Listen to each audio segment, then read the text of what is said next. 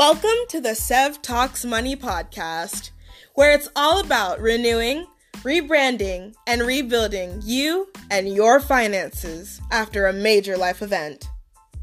And now, here's your host, Dr. Severine Bryan.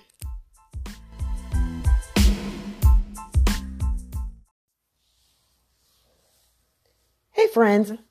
Today we're talking about our mind and our money. The mind is really a powerful tool. And if we can harness the power of the mind, oh, how much we can achieve. Stay tuned for today's discussion.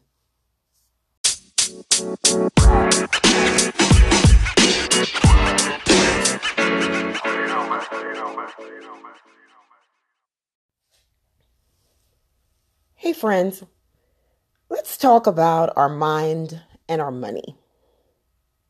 I want to kick this off with a quote from Earl Nightingale.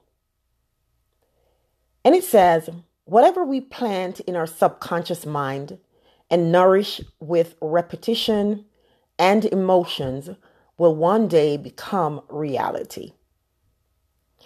This is speaking to me to say that whatever thing we plant in our mind, whatever goal we get in our mind, whatever plan we've put in place, in order for it to grow to fruition, we have to nourish it with everything that we have, everything that we do. We have to nourish that plan so that it can become reality. I love quotes because they provoke you to thought. Quotes really get you thinking about your life, about your choices. And this one from Earl Nightingale has done that with me. Uh, it, it's reminded me that what whatever goals I have, I need to water them with my actions and with my thoughts. So, going back to the topic of let's talk about our mind and our money. The mind is a very powerful thing. And it is up to us to harness the power of the mind to reach our goal. But the first thing we have to do is to determine what those goals are. And to determine the goals, we really should examine the drivers that inspire us to choose one goal over another. So, in today's broadcast, I want to challenge you to think about two things. And the first one is what are your goals and how do you determine them? And the second one is to explore and exorcise the money myths that have us bound. So let's talk about the first one. What are your goals and how do you determine determine them? For me, for the very longest time, because of what people thought about me and what people said about me, I put, I made my goals very small and what I thought I could achieve with minimum of effort. And I'm realizing now that I have so much more inside of me than what people thought about me, what family members thought about me, what people in my church thought about me. Because I didn't speak a certain way. I didn't interact with people a certain way, I was put in different categories. I was categorized in, in ways that made me feel like I shouldn't even try to reach my goals. So, what are your goals again, and how do you determine them? Do you make your goals based on the limiting beliefs that people place on you? Are you trying to achieve something because somebody say you can you'll never be a doctor because you don't like science. Maybe that was in third grade or fourth grade or, or sixth grade. Now you're an adult. Is it still the same that you don't like science or you're not good at science? Or are you operating from what was said to you those many years ago? Maybe a family member told you that you'll never be anything. So you make your goals real small because you think if I make it small, I can achieve it, and then they can see that I'm achieving something. But that's not what you were called to do. Are you thinking you can't do certain things, accomplish certain things because of past behavior. I was told that I couldn't preach the gospel because I, you know, at 16 when I got saved, that I wasn't obedient and I didn't listen when adults spoke to me. So, how am I going to be thinking about preaching the gospel? None of us are perfect. All of us make mistakes at one time or another. So, are you going to live your life based on past mistakes? Or are you going to push past those and be who you were designed to be?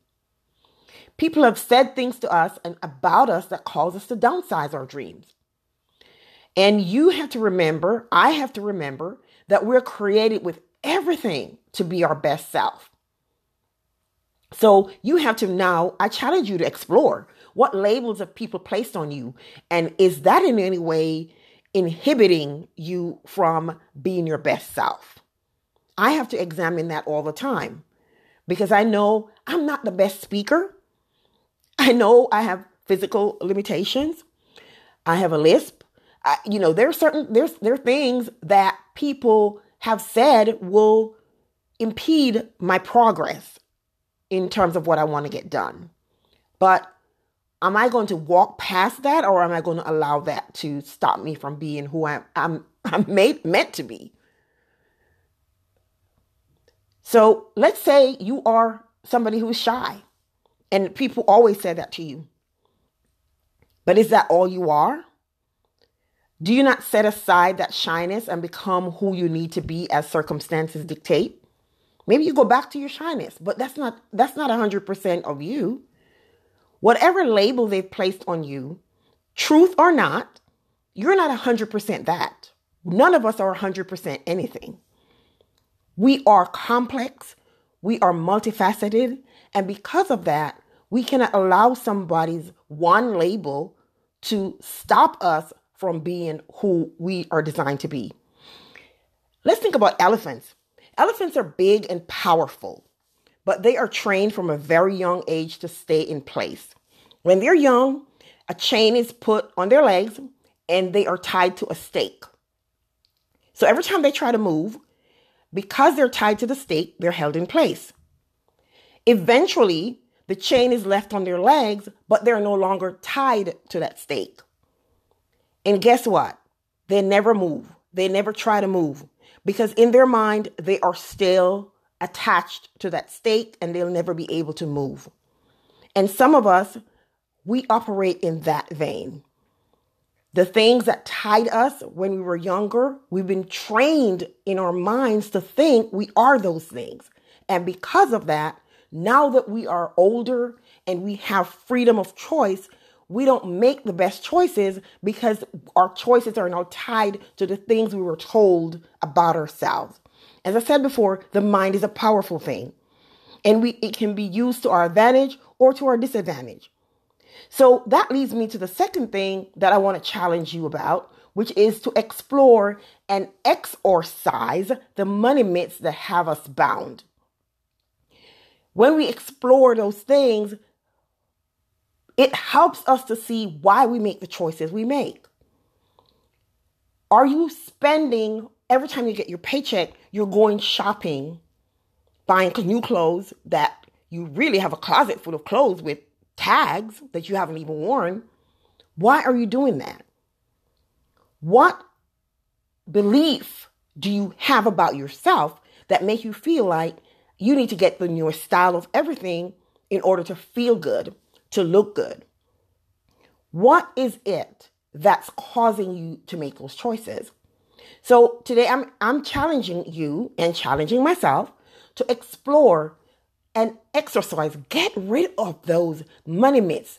People say money is evil. Money is not. Money is a tool, it's an instrument that we use to get the things we need. And many of us, we limit ourselves from going after the things that we desire because we think money is evil. So we don't, we just want to get just enough to live. We want to get just enough to buy the house, just enough to pay for that car. Why not go for the surplus, the, the six figure salary, the seven figure that can help us bless our families so they don't have to start over. I don't want my daughter to start over. And I'm sure you don't want your family to, members to start over. Every generation should not have to start over. So, whatever the thing is that is chaining our minds, that's causing us to feel like we can't accomplish the things we need to accomplish, I'm challenging you, I'm challenging myself to exorcise those money myths, exorcise those limiting beliefs that cause us to not believe in our, our potential. There are people who love money more than they love people. If they can do anything, whether it's legal or illegal, ethical or, un, un, or un, unethical, they will do it because they love money so much. That's not what I'm talking about here. That's loving money to the exclusion of all else. I'm saying go after money because money, that tool that can make your life and the life of your family members and those people you come in contact with a better lifestyle. A carpenter gets the best, he gets the best hammer, he gets the best chisel, he gets the best nails to do his job. Money is a similar tool. You do what you can to make the most that you can to make your life better and to make the life of other people better. And as I wrap up, I want to challenge you to, to also be intentional in whatever choices you make. If you're not intentional in your choices, what people say or do will derail you. And you will make your you will find yourself taking paths and making choices that do not serve you. When you make up your mind to be intentional about your goals, you won't be as easily sidetracked. And I'm speaking from experience. Initially, when I started my doctorate, I knew that there were people who did not believe in me, people who did not support me when I said things. They would, they just never, they didn't support me. And initially, that bothered me but then I realized I had a daughter I needed to set, a, a set an example for.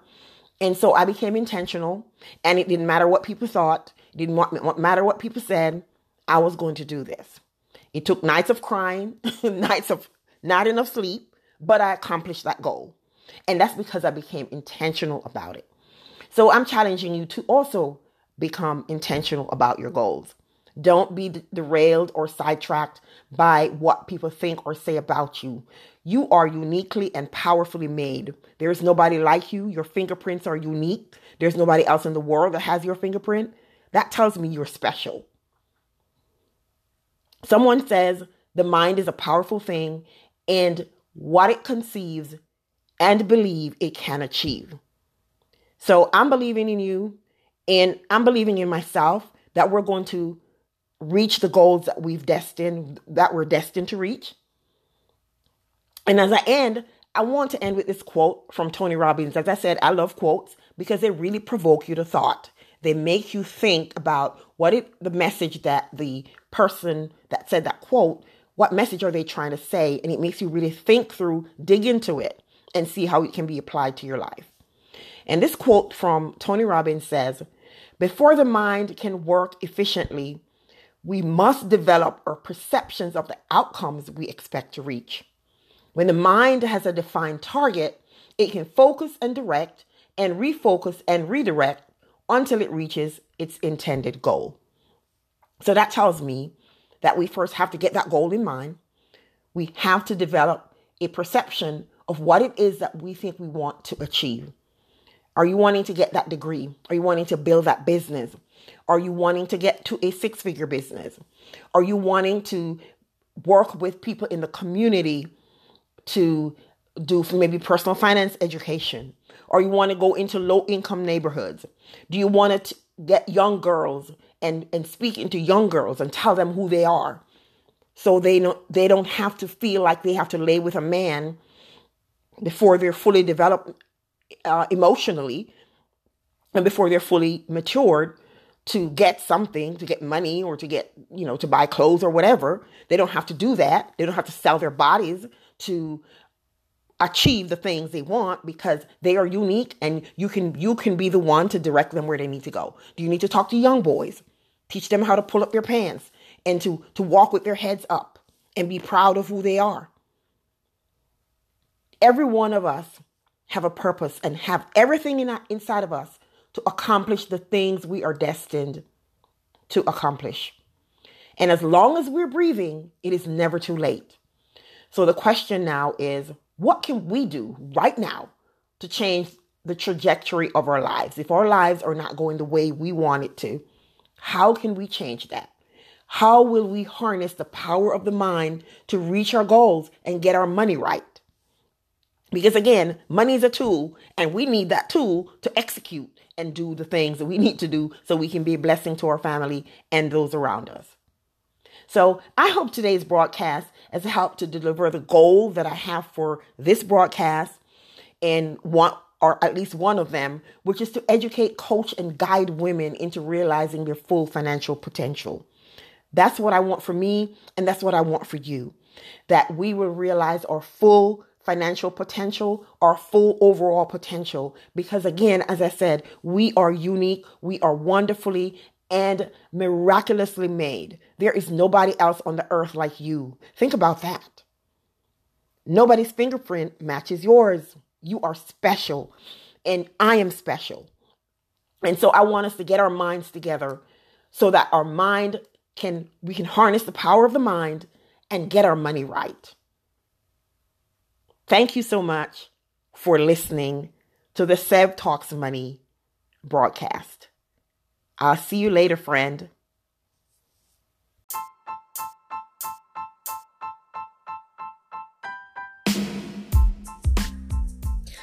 Thanks for listening to the Sev Talks Money podcast. Find us on sevtalksmoney.com, Spotify, Apple Podcast, and many more. See you next time.